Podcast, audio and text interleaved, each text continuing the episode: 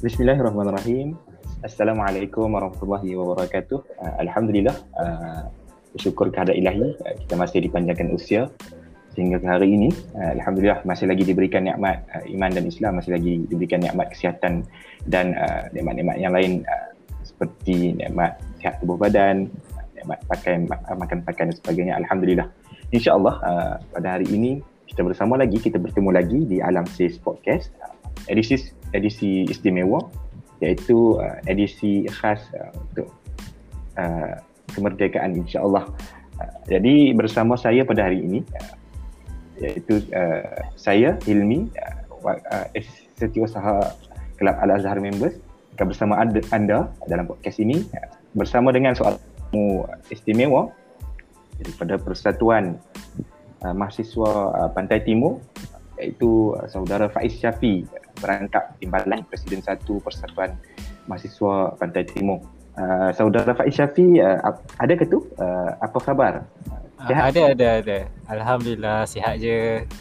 Alhamdulillah, baik, baik. Uh, uh, keberadaan di sana macam mana? Okey ke? Setakat ni kita sekarang berada di minggu ke-9. Macam mana dengan uh, uh, keadaan uh, diri Faiz lah? Uh, okey ke tak okey kan? Saya banyak sebagainya lah. Okey tak? Um, setakat ni Alhamdulillah okey lagi. Boleh boleh bagikan masa lagi dengan assignment kerja semua. Alhamdulillah. Uh, jadi uh, nampaklah ciri-ciri pelajar cemerlang tu kan pada Faiz ni kan. jadi terbaik terbaik. Uh, jadi nak tak nak begitulah kita kan. Uh, kita student, kita juga uh, mahasiswa yang bergerak dalam persatuan dan sebagainya kita perlu membahagikan masa dengan baiklah. Okey baik. Uh, jadi uh, tajuk perbincangan ataupun kita punya sembang-sembang santai petang ini adalah uh, uh, merdeka dan takwa. Ha kan kita kita kan kita kan tadi cakap ni uh, podcast istimewa untuk merdeka jadi tajuk kita pun tajuk merdeka lah iaitu uh, merdeka dan takwa. Ha bincang pasal merdeka dan takwa. Jadi uh, insyaallah uh, kita bawa uh, tamu khas daripada ikatan uh, iaitu saudara Faiz kita bincanglah ataupun kita sembang-sembang apa pendapat Faiz mengenai itu dan sebagainya lah. Moga-moga bermanfaat untuk para pendengar Alam Sis podcast insyaAllah. Jadi tanpa membuang masa, terus kepada topik pada hari ini iaitu apa itu kemerdekaan dan apa itu takwa itu sendirilah. Jadi seperti yang kita maklum kan seperti yang kita maklum uh, Malaysia uh, ataupun uh, sebelum sebelum kita digelar Malaysia kita kita nama nama rasmi tanah tanah kita ni kan tempat tinggal kita negara Malaysia ni adalah tanah Melayu lah sebelum kita tukar nama kepada Malaysia kan. Jadi tanah Melayu uh, ataupun Malaysia telah merdeka ataupun telah mencapai kemerdekaan pada pada tanggal 31 Ogos uh, 1957 kan. Uh, kalau uh, nak kira kan uh, esok ni 31 Ogos uh, 2021 adalah 64 tahun. Uh, 4 tahun. Uh, ulang tahun 60 ke 64 dah. Malaysia ni dah, merdeka. Alhamdulillah kan? Dah lama dah. 64 64 tahun dah kita merdeka. Jadi uh, uh, alhamdulillah kan? Kemerdekaan berkat hasil usaha pengorbanan orang-orang terdahulu kita dapat merasailah nikmat tersebut pada hari ini kan? Nikmat kemajuan nikmat bebas uh, mengamalkan Islam dan sebagainya. Alhamdulillah. Jadi uh, uh, untuk perbincangan hari ini saudara Faiz insyaallah lah. Kan kita kan nak bincang tajuk uh, merdeka dan takwa. Jadi saya akan beritahu dulu lah apa merdeka tu kan. Jadi hmm. merdeka ini secara literalnya kita boleh sebut merdeka ini adalah apabila kita bebas bebas daripada sebarang bentuk penjajahan fizikal lah. Penjajahan fizikal ataupun penindasan uh, yang menekat hak yang mendekat maafkan saya. Mendekat hak-hak asasi lah seperti hak-hak kebebasan untuk uh, untuk uh, melakukan uh, apa-apa saja macam contohnya uh, saya bagi contoh senang eh bagi tak susah kan? Hmm. uh, contohnya uh, sebab tu kita dijajah oleh uh, British dijajah oleh Jepun. Mereka ni penjajah ni datang ke Malaysia tanah Melayu uh, ambil hasil-hasil tanah orang-orang Melayu kan. Yang bekerjanya penduduk tanah Melayu. Tapi hasil sebagainya mereka yang ambil bawa balik ke negara mereka majukan negara mereka. Jadi begitulah kita cakap penjajahan kan? Kita ni jadi macam kuli lah Alhamdulillah. Merasai benda-benda tersebut kita dah merdeka Alhamdulillah. Jadi uh, secara ringkasnya kita boleh sebut merdeka ni adalah apabila kita bebas lah. Bebas uh, melakukan ataupun kita bebas memerintah negara kita mengikut acuan kita lah acuan kita sendiri. Acuan kita rakyat tanah Melayu acuan kita rakyat Malaysia kita bebas memerintah negara kita mengikut uh, apa yang kita kehendaki segala hasil yang kita kerjakan kita uh, kita ialah kerjakan kan. Uh, contohnya kalau petani uh, petani seorang petani dia bekerja hasil tu bukan dapat kepada orang lain. Hasil dia dapat kepada mereka. Uh, seorang uh, seorang uh, kaki tangan awam. Uh, dia bekerja bekerja bekerja gaji dapat kat siapa? Gaji dapat kat diri dia lah. Uh, jadi itu kita boleh cakap sebagai merdeka lah merdeka. Jadi sejarah ringkas kemerdekaan seperti yang kita tahulah. Kita merdeka pada tahun 1997 uh, dah masuk tahun ke-64. Dah 60 tahun. Uh, jadi uh, kalau nak nak kata uh, pan, sudah lama jugalah kita boleh kira kan 60 tahun dah jadi sejauh mana kita menghayati kemerdekaan tersebut kan 64 64 tahun ni kan uh, kita pun uh, tak tahulah kita hidup berapa lama dah tapi sejauh mana kita menghayati kemerdekaan tersebut uh, sama-sama kita muhasabah lah kan so, sejauh mana kita bersyukur sejauh mana kita memberi kepada negara ini untuk uh, sama-sama membangunkan negara negara kita lah untuk menghayati, menghayati kemerdekaan yang kita dapat. Okey baik. Uh, Okey saudara Faiz panjang lebar saya terangkan tadi. apa itu kemerdekaan dan kita pun faham lah secara literal kan. Kan uh, saudara hmm. Faiz uh, jelas kan mengenai apa itu kemerdekaan sebagainya. Uh, jadi uh, jelas.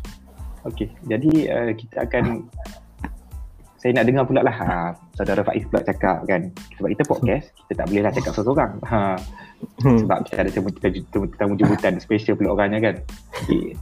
oh. kita hari ini adalah Merdeka dan Takwa okay. saya dah terang mengenai Merdeka uh, jadi saudara Faiz saya jemput lah untuk terang sikit apa itu Takwa kan dan kita dah sebut Takwa Takwa Takwa tu apa sama ad, adakah Takwa itu kedai uh, kita tahu-tahu uh, jadi insyaAllah saya persilakan saudara Faiz. Okey, Bismillahirrahmanirrahim. Assalamualaikum warahmatullahi wabarakatuh. Terima kasih kepada saudara Hilmi pada hari ini.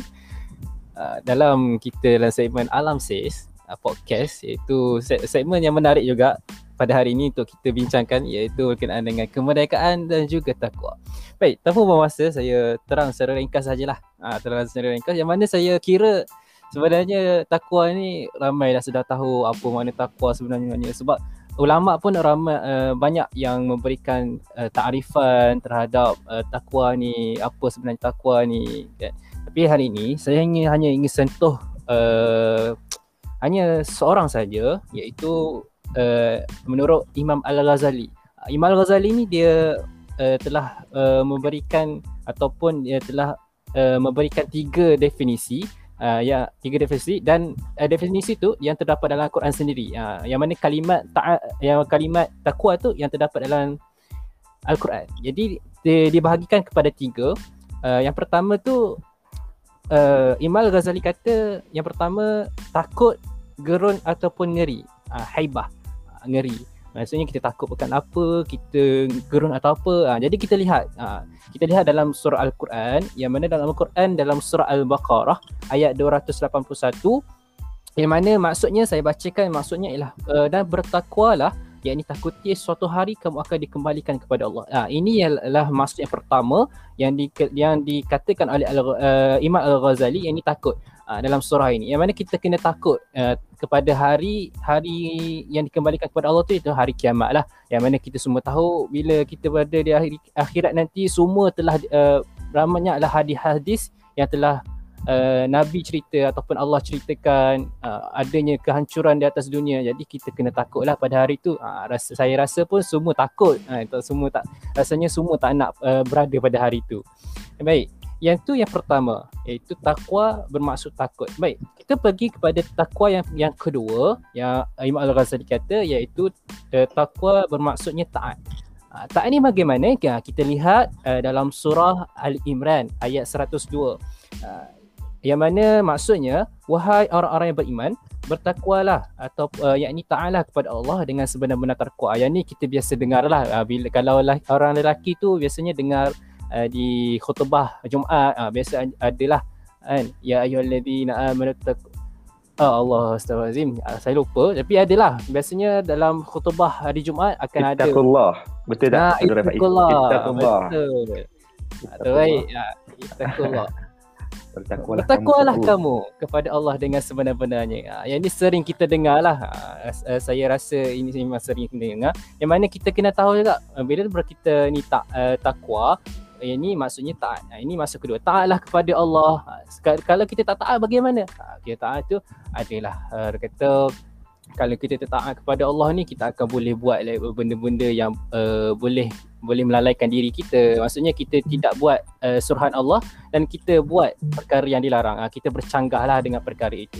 Ha, itu masuk yang kedua di dalam taat. Baik, kita pergi yang ketiga yang dikatakan oleh Imam Al-Ghazali. Yang ketiga ni apa? Yang ketiga inilah yang saya nak kata yang mana ini uh, Imam Al-Ghazali uh, Imam Al-Ghazali letak sebagai takrif istilah yang tentang takwa iaitu apa? menyucikan hati daripada dosa. Ha, seperti mana dalam surah An-Nur Surah An-Nur ayat 52 yang mana maksudnya dan sesiapa taat kepada Allah dan Rasulnya takut kepada Allah dan bertakwa kepadanya maka mereka itu orang-orang yang beroleh yang peroleh kemenangan. Maka takwa di sini bukan lagi lah uh, macam bukan lagi bermaksud yang seperti saya yang Imam Al-Ghazali kata uh, di atas yang dua tadi. Tapi ini uh, maksudnya apa? Maksudnya ialah uh, ingin menyucikan hati daripada dosa. Ah, yang mana kita tahu bila mana kita dapat buat suruhan Allah, kita tinggalkan larangan Allah, kita buat semua kewajipan kita, kita kita uh, dari kita halang diri kita ini daripada melakukan maksiat, daripada melakukan dosa-dosa. Jadi dia dapat membersihkan hati kita.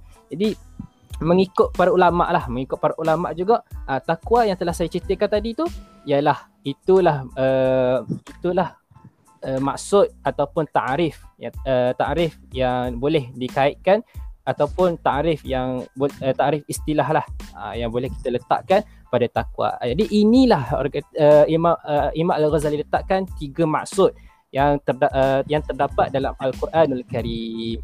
Baik, saya bawakan satu lagi iaitu berkenaan dengan ni yang mana uh, ber, uh, daripada Sayyidina Ali radhiyallahu anhu berkata bahawa takwa ialah takut kepada Tuhan yang mulia, beramal dengan kitab yang turunkan, redha dengan sedikit dan bersiap sedia untuk hari kesudahan. Jadi kesimpulannya apa? Kesimpulannya kita sebagai umat Islam ataupun uh, sebagai umat Islam lah orang yang bertakwa kita kena jadi kita uh, jadi kita perlu melakukan amar ma'ruf dan nahi munkar Uh, yang di samping kita juga takut akan Allah Subhanahu Taala, takut akan azabnya, maka kita telah menjadi orang-orang yang bertakwa. Kepentingannya apa? Kepentingannya uh, kita dapat uh, kita dapat uh, Allah Subhanahu Taala ini akan redha kita, akan memberikan keberkatan kepada kita dan juga lain-lain lagi. Jadi wallahu alam saya serahkan kembali. Masya-Allah terbaik saudara Faiz. Uh, kita minta uh, takrif takwa je dia bagi kepentingan sekali masya-Allah terbaik. Jadi uh, orang cakap apa? Secara ringkasnya lah uh, apa yang saya faham adalah takwa itu takut kepada Allah kita mentaati segala suruhannya meninggalkan larangannya. Kan uh, apabila kita buat apa semua tu uh, insyaallah hati kita ini hati kita orang Islam umat Islam ni daripada dosa-dosa dan kemaksiatan insyaallah. Jadi uh, itu masuk takwa. Jadi uh, kita akan pergi lebih dalam uh, untuk perbincangan kita pada petang ini Uh, saya nak minta pendapat saudara Faiz lah. Uh, sebelum saya bagi pendapat saya kejap lagi. Uh, saya nak minta Faiz. saudara Faiz dulu. Boleh ke? Uh, uh, boleh boleh. Boleh. Okey saya nak minta saudara Faiz uh, bagi satu kaitan lah kan? Kita hari ni kita bincang tajuk merdeka dan takwa kan? Uh-huh. apa kaitannya? Apa kaitan? Uh, apabila kita sambut kemerdekaan ataupun uh, apa kaitan kemerdekaan itu dengan takwa? Ha kan? Apa di, di, dari sisi mana kita boleh kait, kait yang kita capai uh, adalah perlu dia landasi dengan takwa dan sebagainya insyaAllah.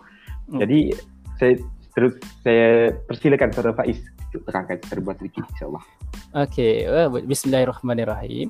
Jadi persoalannya apakah perkaitan lah antara kemerdekaan dan juga uh, takwa itu sendiri. Baik, kalau kita lihat uh, pada pada yang telah didefinisi eh, telah kemerdekaan yang telah definisikan oleh saudara Hilmi tadi yang mana berke, uh, kemerdekaan ni merupakan satu kebebasan uh, daripada sebarang penjajas uh, penjajas penjajah. Okey insyaallah penjajah tu boleh tak ada usah Allah tersasa biasalah. Okey, penjajah.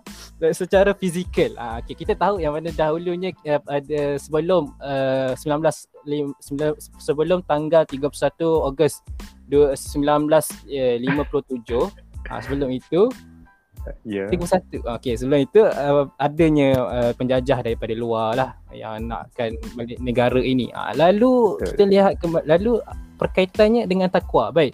Kita tengok takwa pula. Up, uh, takut pada Allah maksudnya secara secara ringkas takut kepada Allah melakukan semua larangannya. Baik.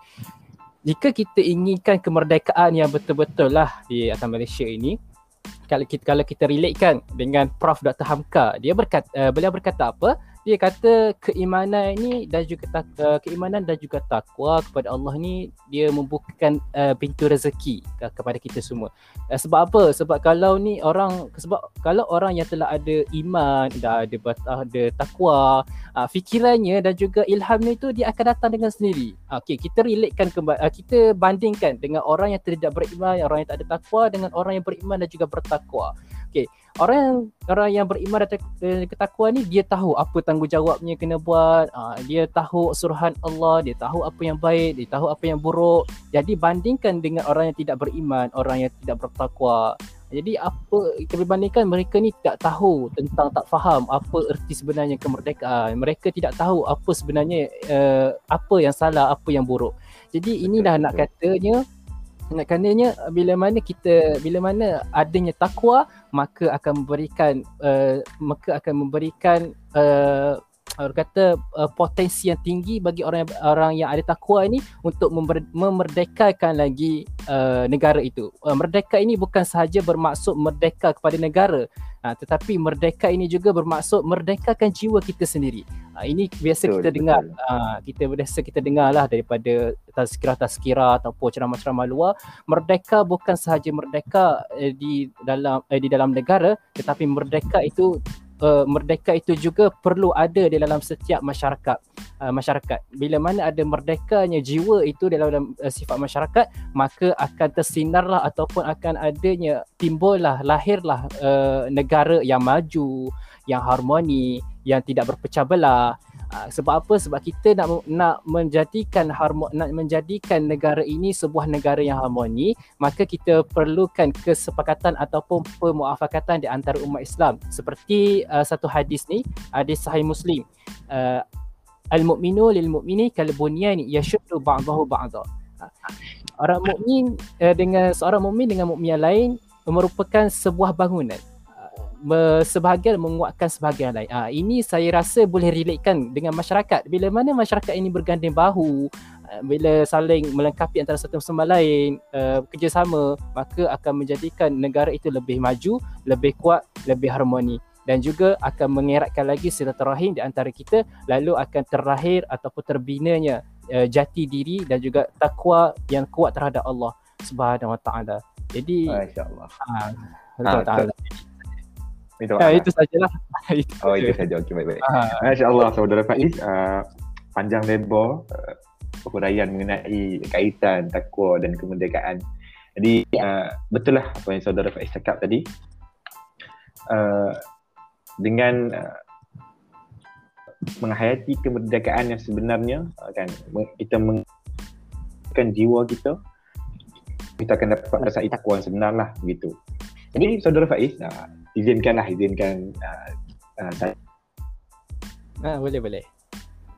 Dari ada sisi sisi sisi apa? Ya Uh, saya punya fikiran lah, okay? pandangan mengenai apa kaitan kan bila kita sembang uh, merdeka dengan, kita, dengan takwa ni di mana kita boleh kaitkan uh, okay, jadi uh, apa yang boleh saya cakapkan adalah uh, uh, kemerdekaan ataupun puncak kemerdekaan seorang hamba hmm. muslim lah kan. Puncak kemerdekaan. Apabila adalah apabila mereka ini benda kepada Allah. Kenapa? Ha, ini ini bukan bukan kalam kalam kalam uh, kalau hukama ataupun apa tapi saya bertafsirkan sendirilah kan. Seorang muslim itu adalah apabila dia benar-benar bertakwa kepada Allah. Kerana apa? Kerana apabila dia benar-benar bertakwa kepada Allah sudah pastilah sudah tentulah Allah akan memerdekakan mereka Allah akan memerdekakan individu itu daripada azab yang sangat besar yang kita panggil sebagai azab neraka itu sendiri jadi itulah kemerdekaan kemerdekaan yang hakiki adalah apabila kita terbebas daripada neraka, kita terbebas daripada laknat Allah, kita terbebas daripada azab Allah. Dengan apa nak terbebas tu kan? Dengan takwa itu sendirilah, takwa kepada Allah. Kan? Kita uh, uh, kita masyarakat uh, muslim zaman kini lah kan. Tengoklah kita di Malaysia khususnya kita kita secara sedihlah kita untuk disebutkan kita merdeka secara lahiriah sahaja ataupun zahiriah kan. Secara luaran sahaja kita merdeka. Kita tidak dijajah tak ada lah uh, orang British ke orang Portugis ke Jepun ke apa memerintah negara kita kan, hasil negara kita pun tak diambil oleh siapa? Malaysia sendiri eh, yang uh, uh, menikmati hasil tersebut dan sebagainya. Alhamdulillah kita merdeka secara uh, zahir. Tapi uh, bagaimana dengan uh, batiniah kan? Uh, ataupun kita sebut yang tadi uh, kemerdekaan secara zahir kita sebut sebagai kemerdekaan jasmani. Kemerdekaan batiniah ni atau kita, ataupun kita sebut sebut sebagai kemerdekaan rohaniah itu bagaimana? Uh, kita umat Islam khususnya di Malaysia kan? Kita tak naklah sebut mengenai orang muka tapi kita sebut ke Islam kan jadi sedihlah untuk di, di, diceritakan bagaimana umat Islam sekarang. Masalah sosial dan sebagainya. Uh, berapa ramai anak muda di luar sana solat kan? Tidak solat dan sebagainya. Tidak tahu membaca Quran dan sebagainya. Na'udzubillah min zalik lah. Jadi sejauh mana kita cakap kita ni bangsa yang merdeka tapi uh, bila cak, bila sebut uh, kita cakap kita merdeka tapi kita tidak bertakwa kepada Allah kan di mana erti kemerdekaan tu kan sebab apa uh, jadi begitulah uh, kita cakap apa petang ni saya bagi uh, kita sama-sama muhasabah lah kan ha. sejauh mana kita punya uh, kemerdekaan tu boleh disebut kemerdekaan bagaimana tak ada takwa tu sendiri Okey, baik. Ah, uh, okey cukuplah uh, kita dengan mood, mood ceramah tu. Okey. Uh, jadi kita teruskan kepada poin seterusnya. Saudara Faiz, masih lagi bersama saya? Eh, ada okay lagi, lagi insya-Allah. Okey hmm. lagi. Okey, baik. Saudara Faiz uh, petang ni uh, agak semangat. Alhamdulillah. Ada kelas tadi saudara Faiz sebelum uh, uh, bersama dengan saya pada petang ni? Ah, ada kelas tadi sekejap sampai pukul 5. Masya-Allah. Masya-Allah sampai pukul 5 eh. Ah. Okay. Terima kasih sudi bersama kami. Uh, terima kasih uh, sudi memenuhi undangan daripada kami lah kan. Uh, yang terbaik walaupun ada kelas apa semua sudi juga meluangkan masa petang ni lepas solat asar dan sebagainya kan. Hmm. Alhamdulillah. Alhamdulillah. Okay, baik. Saudara Faiz. Sekarang pada persoalan seterusnya iaitu kita dah sebut uh, kaitan antara takwa dan kemerdekaan itu sendiri kan. Jadi kita nak nak tanyalah pada Faiz kan apa kesan apa kesannya kemerdekaan kita ini kemerdekaan kita di uh, diiringi dengan ketakwaan kepada Allah. Apa kesan-kesan buruk yang bakal menanti kita? Jadi hmm. saya silakan saudara Faiz ha, untuk memberi pandangan beliau yang bernas silakan. Kesan-kesan okay. buruk lah. Kesan. Okay. Bismillahirrahmanirrahim jadi untuk kesan buruk uh, kesan buruk uh, rasanya kalau uh, rasanya uh, mungkin uh, sudah ada yang tahu tapi ini daripada pandangan saya sendiri uh, apakah uh, kesan buruknya bila tak ada takwa ada kemerdekaan saja tapi tidak ada takwa uh, seperti sama sahaja. Sama sahaja kita menangkan sesuatu ataupun kita uh, saya ibaratkan seperti kita kita menang uh, sesuatu tapi uh, tapi kita tidak bersyukur dengan sesuatu eh, bukan tidak bersyukur. Maksudnya kita menang sesuatu tapi kita tidak ah kita dah tidak mensyukuri lah mudah kita tidak mensyukuri uh, kemenangan itu. Maksudnya kemerdek uh, ataupun kemenangan tu hanyalah sia-sia di mata dia sajalah dia tidak bersyukur tu kemenangan tu hanya sia-sia kemenangan tu hanya hanya ingin uh, hanya sisi lah. Jadi apa nak relatekan sebenarnya? Okey, kemerdekaan tanpa tanpa tanpa takwa. Baik yang mana kita tahu lah tadi yang saya telah uh, telah katakan definisi takwa takut kepada Allah semua-semua tu jadi kemerdekaan pun ya sama juga yang telah definisikan oleh saudara Himi tadi yang mana uh, apa bebas daripada penjajah semua-semua. Okey baik.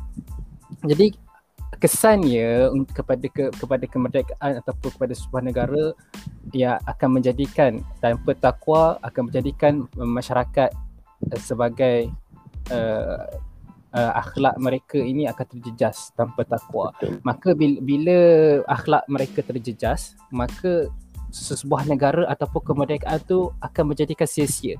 Uh, sedangkan kita tahu, bahkan kita tahu sum, uh, pada dahulu kala pejuang-pejuang negara, perwira negara ni bertungkus lumus.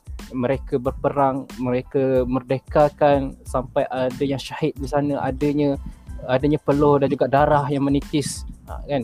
Jadi bila jika di kemerdekaan tu yang telah di, yang telah dimerdekakan oleh perdana negara dahulu. Jadi kita di masyarakat ini yang hanya duduk selenang-lenang di atas dunia, yang hanya berada di atas macam tak ada apa-apa, tanpa, lepas tu lebih-lebih lagi lagi tanpa tanpa takwa. Jadi dia macam satu kemenangan yang tidak ada apa-apa pada diri kita. Macam tidak ada rasa langsung, rasa rasa rasa sedih ataupun rasa yang ingin ingin yang kita ingin perbaiki dalam diri kita.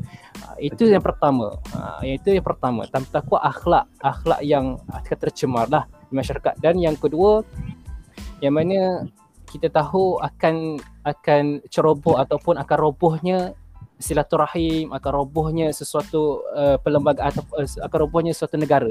Maksudnya bila mana tidak ada pemuafakatan, bila mana tidak adanya satu kerjasama di antara masyarakat, maka kemerdekaan tu hanya sia-sia juga. Ha, hanya sia-sia. Sebab kemerdekaan ni kita tahu, kemerdekaan ni kalau dahulu uh, kita, uh, disambut uh, pada 19 1997 tu disambut di stadium uh, stadium Merdeka pada dahulu kala. Lalu pada ketika itu semua bangsa ataupun uh, semua bangsa lah di negara Malaysia ini uh, berkumpul dan menyambutnya sama-sama. Tapi kalau kita tengok hakikat sekarang kalau kita tengok hakikat sekarang lah yang mana adanya salah faham adanya adanya pergaduhan di antara masyarakat adanya adanya apa adanya uh, tumbuk menumbuk fitnah memfitnah jadi dia akan mencam, mencam apa mencarlatkan imej negara jadi orang kata uh, jadi akan membuatkan satu um, orang kata akan buatkan satu imej negara ini secala lah. Jadi orang luar pun akan tengok Malaysia ni, akan tengok negara ni, hmm, negara Malaysia ni uh, merdeka ke tak sebenarnya. Kalau merdeka pun maka tak apa-apa ha, kan. Uh, jadi nak kata kalau tak ada takwa maka itulah yang akan terjadi. Jadi yang dan seterusnya akhirlah bagi saya bagi saya akhir yang mana uh, kemerdekaan itu tidak akan tenteram dan juga tidak akan ada satu pun uh, satu pun yang menilai merdeka ini uh, merdeka ataupun nilai patriotik lah. Nilai patriotisme tu tak ada di dalam kalangan masyarakat. Uh, okay, sebab apa saya kata macam tu? Sebab kalau kita tengok sekarang pun uh, kalau tengok uh, bendera jatuh atas jalan pun mereka siap pijak pijak lagi. Tidak ada tidak ada rasa untuk mengangkat bendera itu ya ya memang betul. Hmm, tidak dinafikan itu hanya bendera. Tetapi bendera bendera itu dia uh, ialah satu simbolik uh, kepada negara kita. Uh, kalau kita lihat oh, kalau kita lihat di atas jalan orang pijak-pijak tu itu tandanya tidak adanya satu uh, satu uh, takwa yang dan juga satu nilai patriotik di antara uh, di antara masyarakat dan juga kita tahu kita ni berada di dalam Malaysia kita hidup dalam uh, lima prinsip rukun negara. Uh, jadi lima prinsip negara tu yang mana anak uh, saya rasa saya sendiri rasa dia relatekan juga uh, dengan takwa itu. Uh, kita taat kepada raja dan negara uh, dan sebagainya lah. Jadi uh, inilah yang bagi saya dan kesimpulannya taat uh, kemerdekaan uh, tanpa taat uh, tanpa takwa ni ialah salah satu perkara yang sangat sangat teruk uh, sangat teruk lah. Uh, sangat teruk tu macam ayat yang uh, tu kan ayat ayat baik dia ayat baik dia uh, sangat tidak relevan lah. lah. Ah uh, tidak sangat sangat sia-sia kalau tak ada takwa kemerdekaan. Ah uh, jadi itu sajalah. Wallahu alam. Okey baik baik. Terima kasih Zaidul Faiz. Uh, apa poin yang penting saya boleh dapat tadi adalah adalah salah satu elemen yang boleh membina semangat patriotism lah dalam diri uh, individu muslim uh, seorang rakyat Malaysia.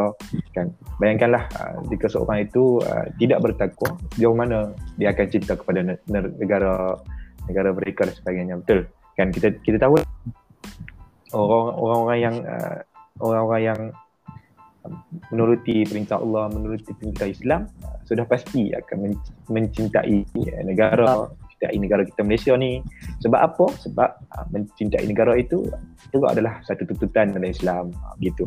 Betul. Jadi uh, kalau pandangan saya pula kesan kemerdekaan ni tanpa takwa adalah secara ringkas kita ni uh, uh,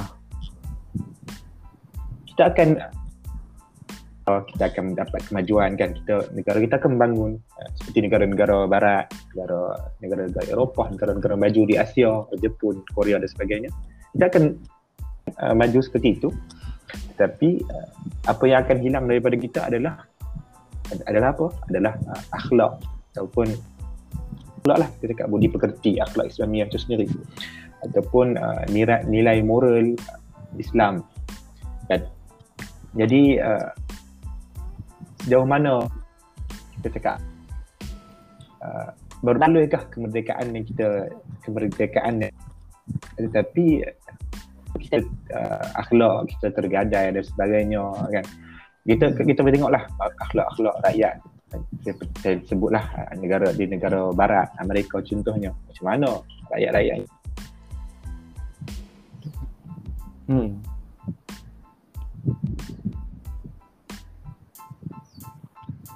Tak takut kepada Allah sebagai tidak men, men, men, menaati sebagainya. Jadi uh, kita nak agak ha, kita nak agak negara kita satu masa jadi macam Amerika kan?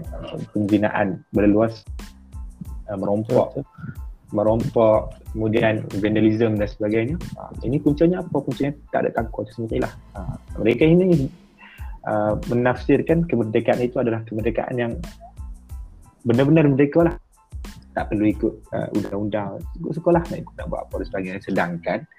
Kemerdekaan ini walaupun kita sebut merdeka tapi di sana uh, adalah. Macam Malaysia sendiri pun kita kita negara merdeka tetapi kita masih ada undang-undang ada perlembagaan Malaysia kan. Untuk apa perlembagaan itu di, dibuat? Bukan untuk mendekat ataupun uh, ataupun tak nak nak bagi rakyat tak rasa merdeka. Untuk pastikan per- negara itu uh, boleh berjalan di dengan baik lah kan. Negara itu terurus masyarakat tersusun masyarakat semua berperilaku baik dan sebagainya. Dan jadi gitulah kalau tak sendiri lah di mana kita akan berada mungkin dalam 10-20 tahun akan datang. Alhamdulillah Mizalik jadi penting lah kan penting. Untuk kita anak-anak muda zaman sekarang cik, macam ceramah pula. Sebut je lah.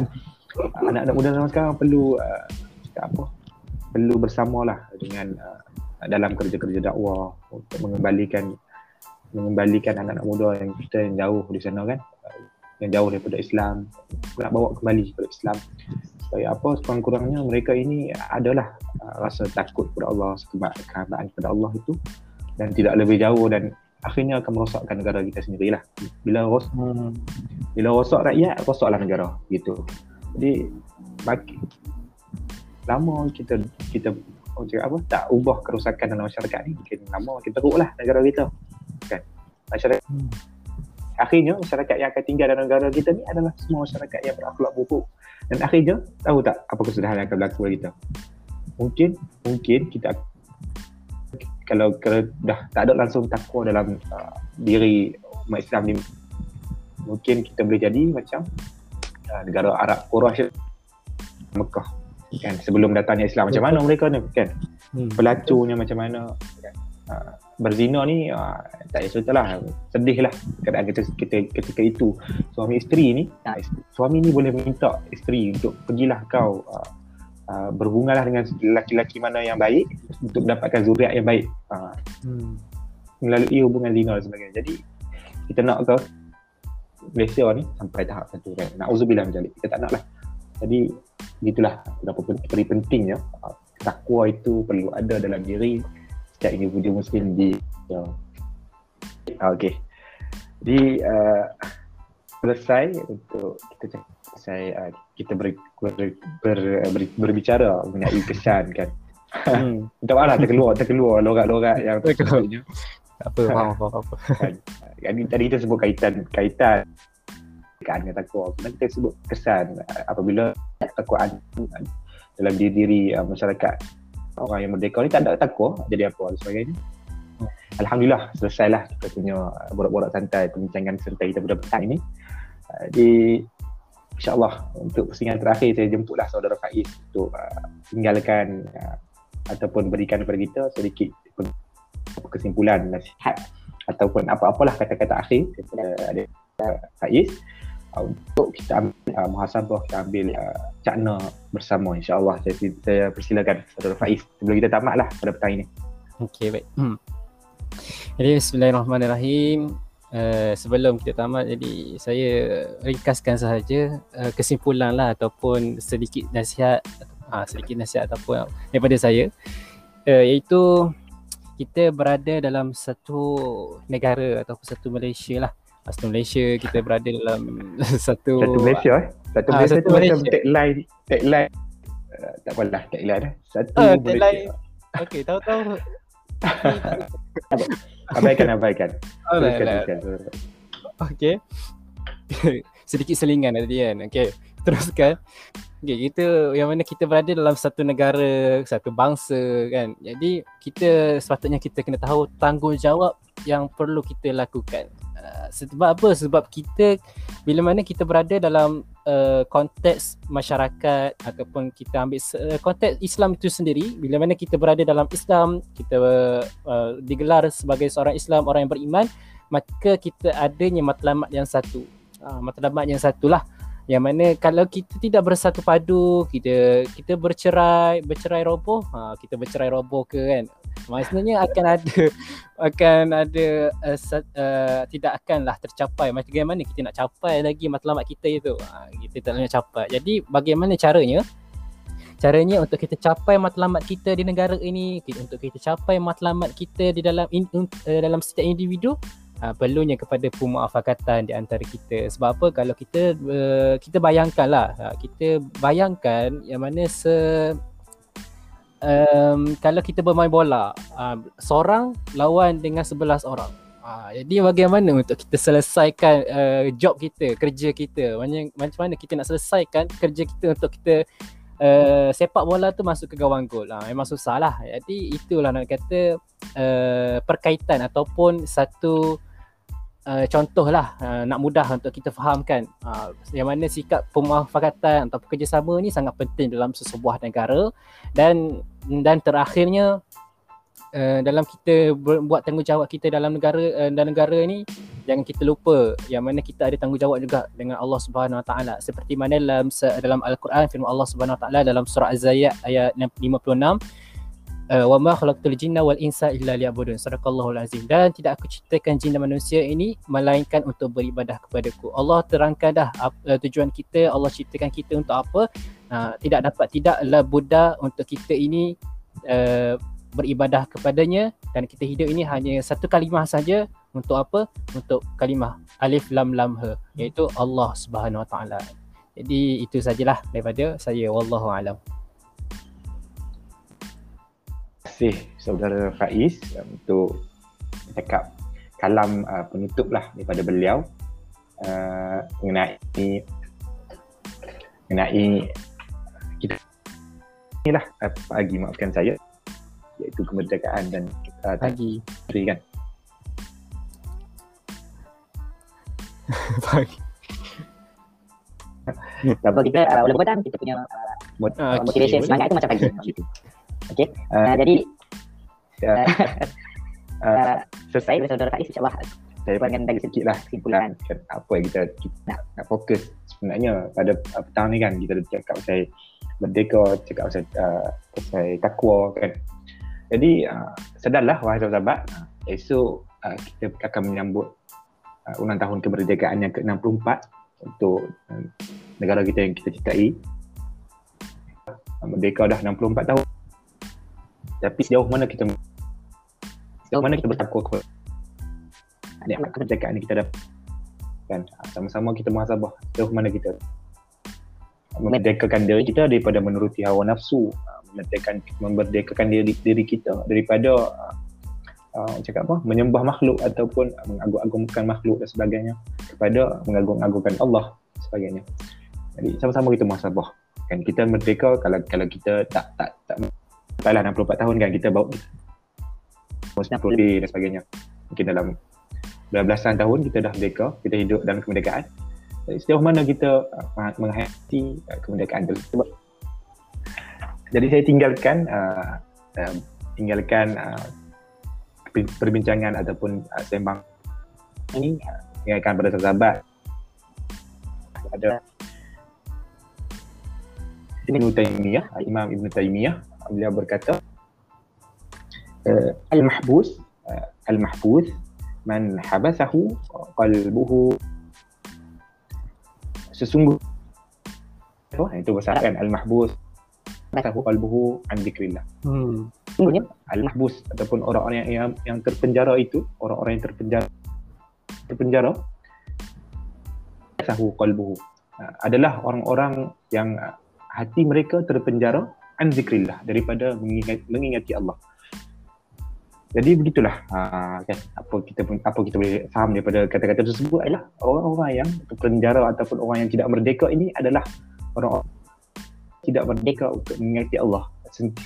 Sentiasa tertutup daripada mengingati Allah banyak ingat benda-benda lara lagi dari ingat Allah dan sebagainya mereka selama-lamanya akan menjadi orang yang tidak merdeka apabila kita hati kita terbuka uh, dan sentiasa ingat kepada Allah uh, ketika itu hamba itu akan mencapai kemerdekaan yang sejati. Jadi Hmm. sama-samalah kita uh, bergerak uh, kalau rasa kalau mendengar pada petang ini uh, merasakan diri masih lagi belum merdeka dan risau Sabar ayuh sama-sama kita uh, ayuh sama-sama kita uh, bergerak ke arah kemerdekaan yang sebenar masih Hmm. banyak masa yang kita uh, kita boleh uh, masih banyak lagi masa kita ada. Insyaallah kita do- kita doakan Allah panjangkan usia kita dalam keberkatan dan sebagainya.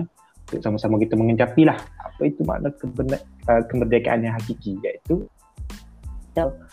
benar-benar mengingati, Allah dalam setiap tindakan dan kita uh, uh, buanglah bu- kita ni uh, ni- niat-niat kepada dunia dan Jadi, uh, baik, uh, itu kesimpulan daripada saya lah. Uh, kita punya tajuk pada petang ini. Moga-moga sahabat-sahabat yang mendengar uh,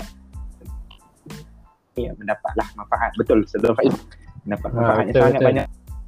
Hmm. Bukan Betul. uh, cakap apa, kita buat ni sekadar untuk melepas uh, tanggungjawab dan sebagainya. Tidak, tidak. Kita buat ni untuk sampaikan manfaat. Sahabat-sahabat yang mendengar pada hari akan sampaikan juga manfaat-manfaat tersebut pada umat insyaAllah. Amin. Amin. jadi uh, selesailah uh, cakap apa? Bila dah selesai uh, kesimpulan daripada ya. jadi kita kira selesailah kan untuk perbincangan kita punya sembang-sembang santai pada petang ini. Jadi terima kasih uh, saudara. Terima kasih banyak-banyak atas kesudian untuk bersama pada petang ini. Uh, moga-moga Allah uh, merahmatilah apa yang kita lakukan pada petang ini diberikan ajaran ajarnya insyaAllah amin diberikan Amin. uh, nikmat di syurga kelak insyaAllah InsyaAllah. kan saudara Faiz uh, kita bertemu lagi lah di lain masa Hmm. InsyaAllah. uh,